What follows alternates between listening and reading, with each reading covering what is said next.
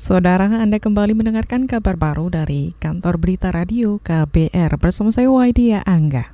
Polda Jawa Timur menetapkan pengacara HAM Veronica Koman sebagai tersangka kasus penyebaran berita bohong pengepungan asrama mahasiswa Papua atau AMP di Surabaya. Kapolda Jatim Luki Hermawan menjelaskan, Veronica juga dituduh memprovokasi dan mengajak seruan untuk demonstrasi di Jayapura, Papua beberapa waktu lalu. Dalam semua doktrin di hukum, sebenarnya apa yang disebut sebagai makar?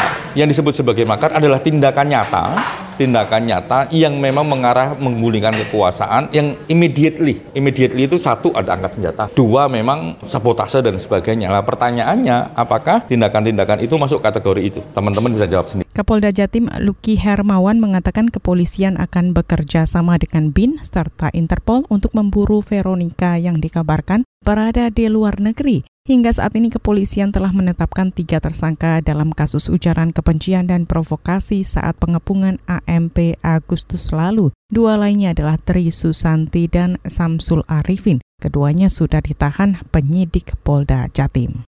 Berita selanjutnya, Wakil Presiden Yusuf Kala menyarankan kelompok masyarakat yang tak puas dengan 10 nama hasil pilihan pansel KPK dapat melobi DPR. Alasannya, kata JK, DPR yang akan memilih 5 dari 10 nama yang telah disodorkan Presiden. Menurut JK, lobby ke DPR bisa dilakukan sebelum ada keputusan uji kelayakan dan kepatutan. Aturan itu, itu adalah sesuai dengan alur peraturan.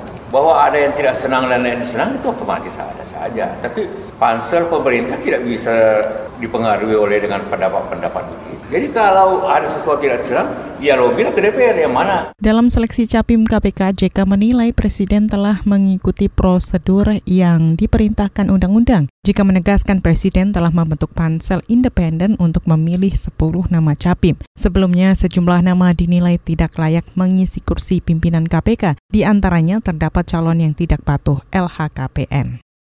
Kita beralih ke Jawa Tengah. Badan Meteorologi, Klimatologi, dan Geofisika BMKG menyebut Jawa Tengah memiliki jalur patahan gempa atau sesar. Kepala BMKG Banjar Negara Setio Haji menjelaskan sesar di Jateng berpotensi menimbulkan kegempaan dengan skala kekuatan rendah.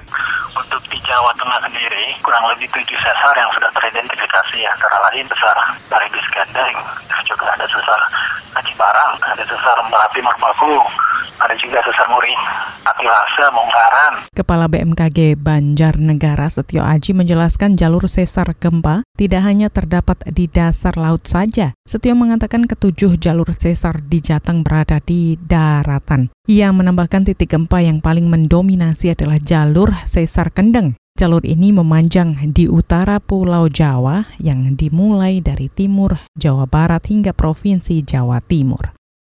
Saudara Kementerian Pemuda dan Olahraga mengurangi jumlah cabang olahraga yang dipertandingkan pada Pekan Olahraga Nasional atau PON 2020 di Papua. Semula akan ada 47 cabang olahraga yang dipertandingkan pada PON 2020 di Papua, namun dipangkas jadi 37 cabang olahraga. Sekretaris Kemenpora Gatot Dewa Broto menjelaskan kesiapan tuan rumah menjadi pertimbangan pengurangan jumlah cabur di pesta olahraga nasional ini. Namun Gatot menjelaskan hingga saat ini belum ada finalisasi jumlah cabang olahraga yang akan dipertandingkan di PON 2020.